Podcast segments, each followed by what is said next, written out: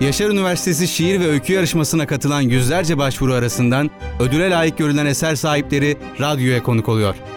Şiir ve Öykü Yarışması seçkisi başlıyor.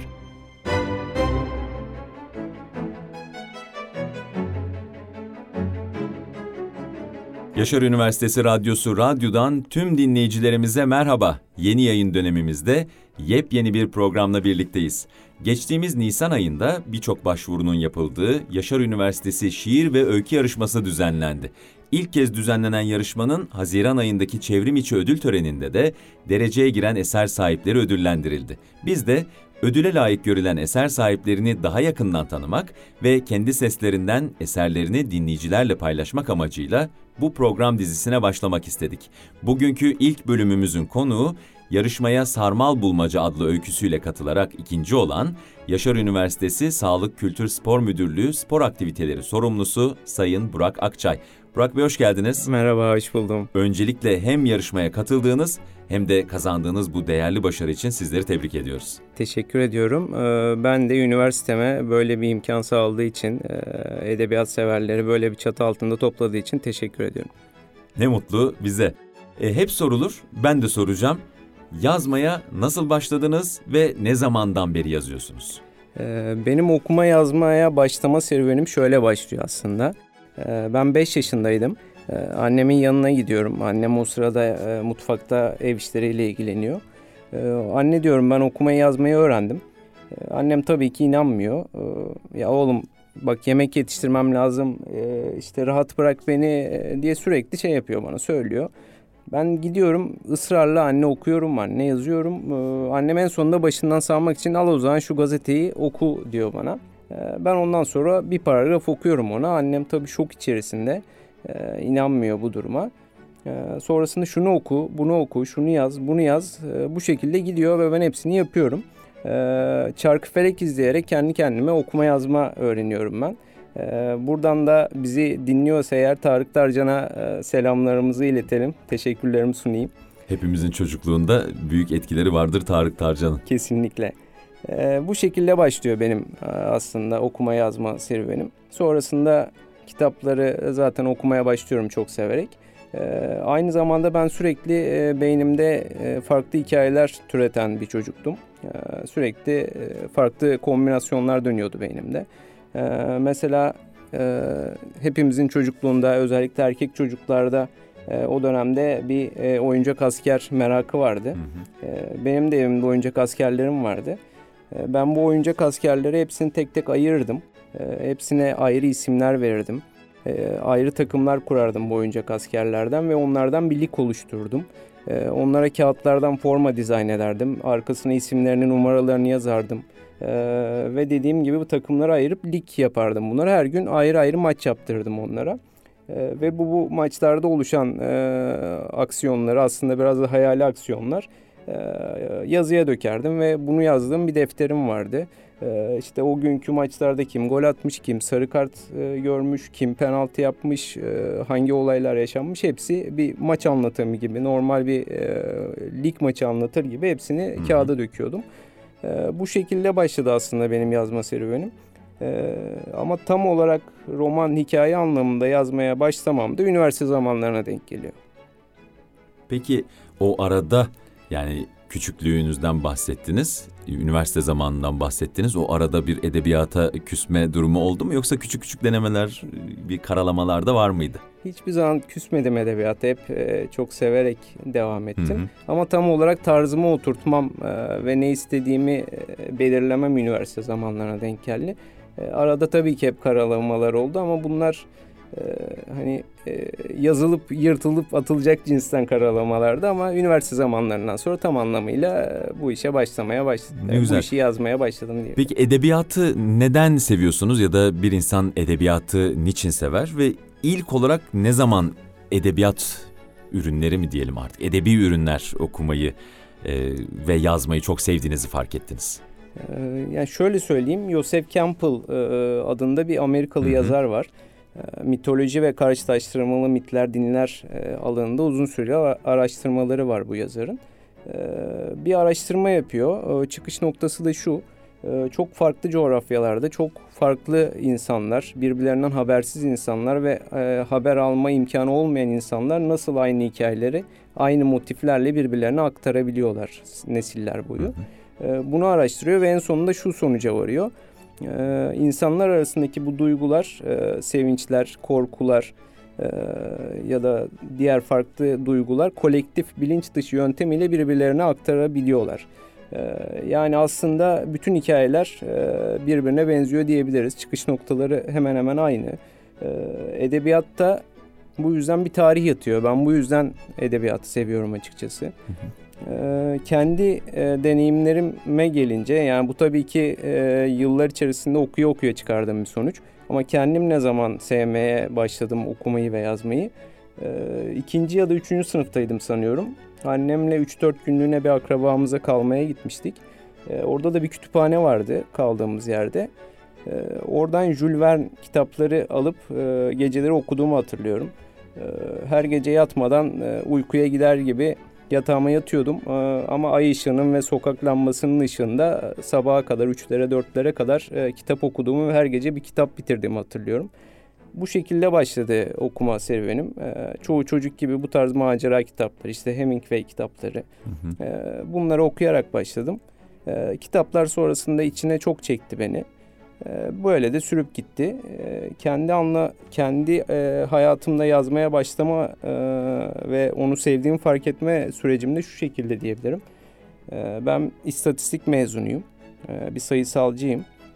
Bizim sayısal yani sürekli sayılarla ilgileniyorduk ve etik ve felsefe derslerimiz vardı bunlar haricinde. Bana bir nefes alma süreci gibi geliyordu bu dersler. Bu derslerde aklımdakileri kağıda dökmek, e, duygularımı ifade etmek, e, yazmak inanılmaz rahatlattığını fark ettim. E, o zamandan beri de yazmak ayrı bir tutku oldu benim için. Ne güzel. Peki şimdi bu yarışmaya bir öyküyle katıldınız ve dereceye girdiniz. Yazdığınız metnin ya da yazdığınız metinlerin öykü olması bilinçli bir tercih mi? Ya da başka türlerde de metinler yazıyor musunuz aslında öyle söylemek daha doğru. Yani şöyle söyleyebilirim. Ee, William Faulkner'ın bir sözü var. Ee, bir sanatçı öyküde ve şiirde çuvalladığında roman yazmaya başlar diyor. Ee, aslında ben de romana daha yakınım diyebilirim. Sanırım şiiri beceremediğim için Faulkner'ın dediği gibi. Birkaç denemem oldu zamanda ama çok kötü denemelerdi. Bu yüzden daha çok romana yöneldim aslında. Roman daha yakın olduğum bir tarz ama öykü açısından da şu açıdan seviyorum kısa zamanda daha çok eser yaratabilme imkanı sunuyor insana. Aynı zamanda e, modern dünyaya şu an günümüz dünyasına daha uygun olduğunu düşünüyorum öykünün. E, çünkü artık tüketim toplumunda yaşıyoruz. Biraz sabırsızlaştık. Kesinlikle sabırsızlaştık. E, sesli kitaplar devreye girdi artık ve sosyal medya devreye girdi. Hatta sesli kitapları ben bir buçuk iki hızla dinliyorum. Kesinlikle. Maalesef ben Bunu de öyle. utanarak söylüyorum ama Maalesef biraz hızlandırarak dinlerim yani. Ee, ya artık şu aynı zamanda olmaya başladı sosyal medya tarafında. Ee, insanlar skor odaklı yaşıyor biraz.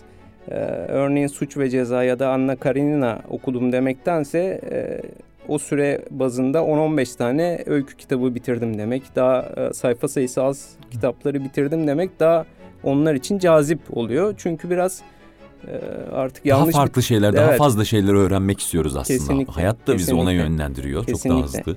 Ee, İzlediğimiz yüzden... videoların da süresi de kısaldı. Daha çok şey bilgi sahibi olmak istiyoruz. Kesinlikle daha ve zaman artık çok önemli insanlar için. Ee, bu yüzden de gelecek nesillerde bu daha da sıklaşacak ve e, daha da zorlaşacak artık. Zaman kavramı daha da daralacak. Bu nedenle öykü türünün ben modern dünyayla e, gelecek nesillere uyumunun daha fazla olduğunu düşünüyorum. Peki yazmaya başlamadan önce bir plan aşamanız var mıdır? Yazmaya başlamadan önce plan yapar mısınız? Yoksa aklınıza estiği gibi doğaçlama mı yazılarınızı tamamlarsınız?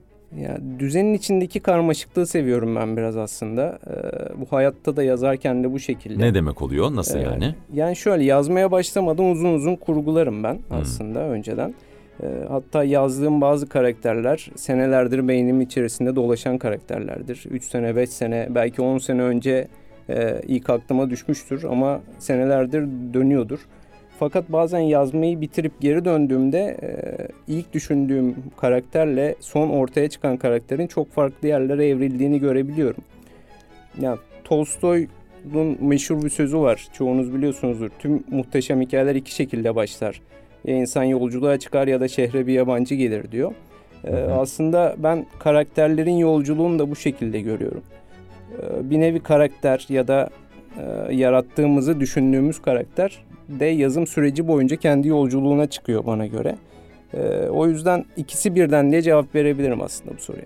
Peki az önce okumaktan da bahsettik. Çocukluğunuzda hangi kitapları, ne şekilde, nerede okuduğunuzu anlatmıştınız. Okuduğunuz kitaplar e, şu anda günümüze dönersek eğer genellikle hangi türde ve neden o türü tercih ediyorsunuz? Ya da sadece bir türde mi? Ya bir türde değil aslında ama tabii ki ilgimi çeken e, bir alan var, bir tür var. E, yani nasıl tabir etmek doğru olur bilmiyorum. E, ben yürüdükçe sona yaklaştığını hissettiren ama diğer bir yandan da ucu görünmeyen bir yolun karanlığında olan kitaplar ilgimi çekiyor diyebilirim. Yani düşle Polisiye gerçeğin yok. düşle gerçeğin birbirine karıştığı, işte mistik bir havanın hakim olduğu, Hmm. kaotik bir havanın hakim olduğu, e, kendi içinde döngüleri olan kitapları seviyorum. Hayatın belirsizliği ve döngüselliğini buluyorum ben o tarz kitaplarda açıkçası. Çünkü hayat da böyle bir şey. E, bir gün sonra, bir hafta sonra, bir ay sonra ne olacağını bilmiyorsunuz. E, ve belli bir döngüsellik e, çerçevesinde ilerliyor. E, Biraz önce de bahsettik yani e, bin yıl önceki ya da on bin yıl önceki insanlar da hemen hemen bizde aynı duyguları yaşıyorlardı. Belki şu anda teknoloji gelişti ama aynı korkuları, aynı duyguları yaşıyoruz hemen hemen 10 bin sene önceki insanlarla. Bu yüzden bu tarz kitapları seviyorum. Yani bir tür olarak sınırlandırmak gerekirse bunu e, postmodernizme, büyülü gerçeklik akımına daha yakınım diyebilirim. Çok ilginç, çok güzel bilgiler. Peki dünya ve Türk edebiyatından hangi yazarlar e, sizin daima ilginizi çekiyor?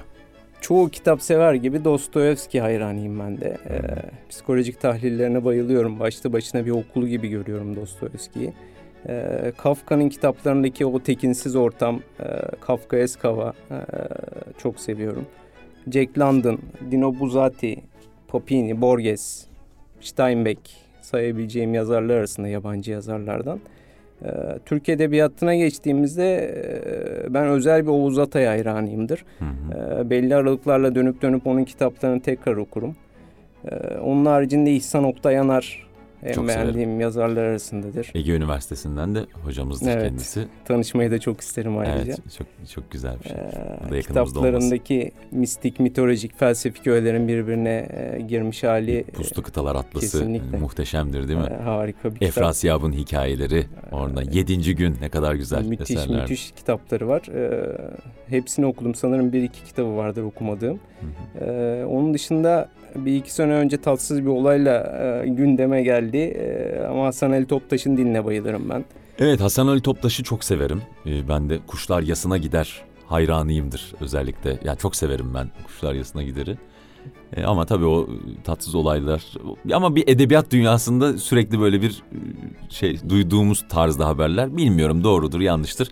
Ben kalemine bakıyorum aslında kişilerin. Kesinlikle öyle. Yani geriye dönüp baktığımızda da birçok e, ünlü yazarın diyelim e, bu tarz Bu, evet. bu yani tarz olayları Hı. ya da psikolojik sıkıntıları yaşadığını görüyoruz. Ee, zaten yalnız- belki de o psikolojik sıkıntıları yaşamasa böyle eserler ortaya çıkmaz. Kesinlikle, Değil mi? kesinlikle. Ee, ayrı bir duygu dünyası o. Ee, yani Hasan Toptaş'ı çok seviyorum. O zengin ve özenli dili kullanımı, e, döngüselliği. Hı hı. E, o ben döngü olaylarına özel e, ilgisi olan bir insanım. Evet. O edebiyatta. E, o çok hoşuma gidiyor. Günümüz yazarlarından e, İsmail Güzelsoy'u sayabilirim. E, Hakan Günday'ı sayabilirim. Hı hı. E, Aslında sayabileceğim çok yazar var ama e, Zülfü Livaneli mesela hani tarz olarak çok yakın değildir bana ama o kültürel birikimi açısından e, büyük bir rol modeldir benim için. E, Mizah açısından Ferhan Şensoy'u çok severim kitaplarını. E, Bu tarz belli başlı sayabileceğim e, yazarlar bunlar. Dostoyevski konusuna da özellikle katılıyorum size. Bir sinema bölümü mezunu olarak ben de Zeki Demirkubuz filmlerini çok severim. Dostoyevski'yi Evet, alıntı- uyarlar alıntı e, çok. çünkü sürekli filmlerine. O onun o hmm, sinemanın işte stereotiplerini, Dostoyevski'nin stereotiplerini kullanması çok hoşuma gitmiştir her zaman. Peki yazılarınız kendi hayatınızdan izler taşır mı? Ee, aslında bu soruyu bekliyordum ben. İtiraf edeyim biraz çalışarak geldim bu soruya. alıntıyla cevap vermek istiyorum. Ben bir alıntıyla Hı hı. e, biraz önce de bahsettik. İhsan Oktayanar'ın Puslu Kıtalar Atlası kitabı var. E, orada benim çok etkilendiğim bir bölüm var ilk okuduğumdan beri ve bana göre tüm kitaplar arasında en güzel bölümlerden biri. Hangi bölüm Ee, şöyle diyor e, İhsan Oktayanar. e, düşünüyorum, öyleyse varım. Düşünen bir adamı düşünüyorum. Ve onun kendisinin düşündüğünü bildiğini düşünüyorum. Bu adam düşünüyor olmasından var olduğu sonucunu çıkarıyor. Ve ben onun çıkarımının doğru olduğunu biliyorum. Çünkü o benim düşüm. Var olduğunu böylece haklı olarak ileri süren bu adamın beni düşlediğini düşünüyorum. Öyleyse gerçek olan biri beni düşlüyor. O gerçek, ben ise düş oluyorum. Muazzam. Ee, yani bu olaya çok kafa yoruyorum ben açıkçası. Ee, biraz da bu Taoist filozof Shang Tzu'nun kelebek rüyası e, hikayesine de benziyor. Ee, bu hikayeyi çoğunuz biliyorsunuzdur. Ee, Shang Tzu bir gün rüyasında kelebek olduğunu görüyor. Ee, uyandığında ise emin olamıyor. Ben gerçekten e, rüyasında kelebek olduğunu gören bir insan mıyım? Yoksa e, insan olduğunu düşünen bir kelebek miyim? Ben düşündüğümde bu sorunun cevabını kendim de bulamıyorum, emin olamıyorum tam olarak. Ee, bence e, yaratan da, yaratılan şey de hayatında birbirinden izler taşıyor diye düşünüyorum. Ee, açıkçası hani kendi hayatımdan izler taşısın düsturuyla çıkmıyorum yazmaya ama e, sonunda oluşan e, o karaktere ve esere baktığımda illaki benden izler taşıdığını düşünüyorum. Şimdi bu yarışmaya katıldınız. Güzel de bir derece aldınız. Daha önce katıldığınız yarışmalar olmuş muydu hayatınızda? Bu bir ilk mi yoksa? Yarışma anlamında sanıyorum bir iki yarışmaya katılmışımdır. Hani çok fazla yarışma deneyimim olmadı ama dergilere O zaman yarışmaya katılmanız ödül de bir ilk olmuş oluyor haliyle. evet doğru Aa, ne güzel. ilk ödülüm. Çok güzel. Ee, dergilere hikayelerimi yolluyordum. Hı hı. Ee, belli başlı dergilerde e, Öykü dergisinde hikayem yayınlandı daha önce. ne kadar güzel. Ee, Ot dergide yayınlandı. Bu tarz birkaç dergide hikayem yayınlandı ama ödül anlamında ilk diyebilirim. Harika. Peki kitap fuarları düzenleniyor, imza günleri düzenleniyor. O etkinliklerin sıkı takipçisidir diyebilir miyiz? Sizin Kesinlikle. için. Ee, sürekli takip etmeye çalışıyorum. Hatta biraz önce de bahsettim. Bu Hasan Ali Toptaş'ın olayından önce bir imza günü olmuştu. Ee, ikiz çocuklarım var benim. Onları da götürmüştüm hatta. Ne güzel. Ee, onlarla tanıştırmak İmzaladı istemiştim. mı kitaplarını? İmzaladı güzel onlar yavrularım? adına imzalattım. Ha, Ee, bu olay olduktan sonra tabii çok üzüldüm. Yani tam bu olaydan önceydi. Ee, Evet. Üstüne bu talihsiz olay yaşandıktan sonra çok üzüldüm ama e, bu şekilde sıkı olarak takip ediyorum imza günü. Harika. Şimdi programımızın yavaş yavaş sonuna geliyoruz. Bu bizim ilk programımız, ilk bölümümüz. Bizim için de bir ilk olacak. Biz ağırladığımız konukların yarışmaya katıldıkları eserleri seslendirmelerini rica edeceğiz kendilerinden. Eğer kabul ederseniz. Yani eserin tamamını seslendirmek, okumak zamanımız kısıtlı olduğu için pek mümkün olmayabilir ama dilediğiniz yerde kesebilirsiniz ya da isterseniz en başından da alabilirsiniz. Ortadan beğendiğiniz bir pasajı alabilirsiniz. Şöyle bir dinlemek isteriz açıkçası. İçerisinde neler geçiyor, neler oluyor acaba o hikayenin? Tamam. ee, o sırada hikayemi açayım ben. Tamam. Son bölümünden bir bölüm okuyayım. Olur. Ee, yani sizin gibi harika ses tonu olan birinin yanında Ay, okumak biraz garip olacak ama. Ses hiç önemli değil, hiçbir şey değil. Ben o okumayı bence en güzel yazarın vereceğini düşünüyorum. Estağfurullah teşekkür ediyorum. O zaman okumaya başlayayım. Tamam. Bende bulunan yedek anahtarla kapıyı açtığımda babam her zamanki gibi kare çalışma masasında bir şeyler karalıyordu. Kafasının üstünde duran sarı ışık tamamen aklaşmış saçlarının üstüne vurmuş ve onları sarımtırak bir renge dönüştürmüştü. Yanına birkaç parça peynir ve bir kadeh rakı almıştı. Her akşam yazmaya oturur, yazarken de mutlaka iki kadeh rakısını içerdi. Ne bir eksik ne bir fazla. Bu onun rutiniydi. Beni görünce boyundan bağlamalı gözlüğünü çıkarıp yerinden kalktı. Kurşuni renkteki dolma kalemini masaya bıraktı. Rakısından son bir yudum alıp yanıma geldi. Bir şeyler sormaya gerek duymadan "Hoş geldin evlat." dedi. "Hoş bulduk baba." dedim. Ve hiç duraksamadan dışarıda yağan yağmurun hızına ayak uydurup tüm olan biteni ona anlattım. Ağlamamak için kendimi zor tutuyordum. Kafam allak bullaktı. Ben anlattıkça babamın ifadesi de daha önce şahit olmadığım ilginç bir hale dönüşmeye başladı. Şaşkın ve düşünceliydi. Yüzü büyük bir acı çekiyormuşçasına sancılı bir ifadeye büründü. Eli çenesinde bir filozof edasıyla düşünüyordu. Nasıl olabilir diyordu. Böyle bir şey nasıl olabilir? Odanın içinde dönüyordu. Yorum yapmasını bekliyordum. Sonu gelmeyecek gibi duran gelgitlerden sonra çalışma masasına doğru yürüdü. Kapıdan girdiğim esnada yazmakta olduğu notları eline aldı. Kararsız adımlarla bana doğru yürüdü ve daha mürekkebi bile kurumamış olan notları titreyen elleriyle bana doğru uzattı. Hislerimi yüzümden okumak istercesine gözlerini gözlerime dikti. Babamın bu garip tepkileri sonrası karmaşık duygularım şehvetli bir meraka dönüştü. Bir öyküye benziyordu. Hiç vakit kaybetmeden harika bir el yazısıyla yazılmış bu öykünün ilk paragrafını okumaya başladım. Loş ortamı ve ilginç mimarisiyle insanı yutacakmış hissi veren ufak ve salaş bir meyhanede tek başıma oturmuş bir yandan rakımı yudumluyor, bir yandan da karşımda duran masayı gözlemliyordum. Nedendir bilinmez, içeri girdiğim andan itibaren gözüm bu masadaydı. Veyahut uzun süredir bu masayı gözlüyordum da içeriye yeni girebilmiştim. Kim bilir? Çok heyecanlandım. Çok da güzel. Teşekkür ederim. Harika. Sesinize sağlık. Muhteşemdi. teşekkür Gerçekten çok güzel. Sarmal Bulmacayı dinledik değerli dinleyenler. Ee, çok değerli konuğumuz Burak Akçay'ın sesinden. Hem yazısı güzel hem sesi güzel. Çok da güzel oldu. Sağ olsun. Çok Bizi de kırmadı. ederim. Biz de e, Sarmal Bulmaca'nın son kısmından Evet. e, bir kısmı öyle söyleyeyim bizimle paylaştı. E, çok merak ettim ne oluyor acaba e, hikayenin öncesinde ve geri kalan kısmında. E, programımızın artık sonuna geldik. Ben katılımınız için çok çok teşekkür ederim. E, bundan sonraki edebiyat serüveninizde de başarılarınızın daim olmasını dilerim. Eklemek istediğiniz, söylemek istediğiniz bir şeyler var mı acaba? Çok teşekkür ediyorum ben de. Ee, Benim için de çok keyifli bir yayın oldu. Hem bu yarışmayı düzenleyen hem de e, böyle bir imkanı, radyo imkanı, edebiyatın yayılmasını e, sunan sizlere ve e, üniversitemize çok teşekkür ediyorum ben de. E, Hem Yaşar Üniversitesi mezunu hem de Yaşar Üniversitesi çalışanı olarak çifte yaşarlı sayılabilirim. Ne güzel. E, Bu yüzden de teşekkür ediyorum. Biz çok teşekkür ederiz değerli dinleyenler. Yaşar Üniversitesi Şiir ve Öykü Yarışması seçkisinin ilk bölümünün burada sonuna geldik. Önümüzdeki hafta bir başka konuğumuzla tekrar buluşmak üzere. Hoşçakalın. Hoşçakalın.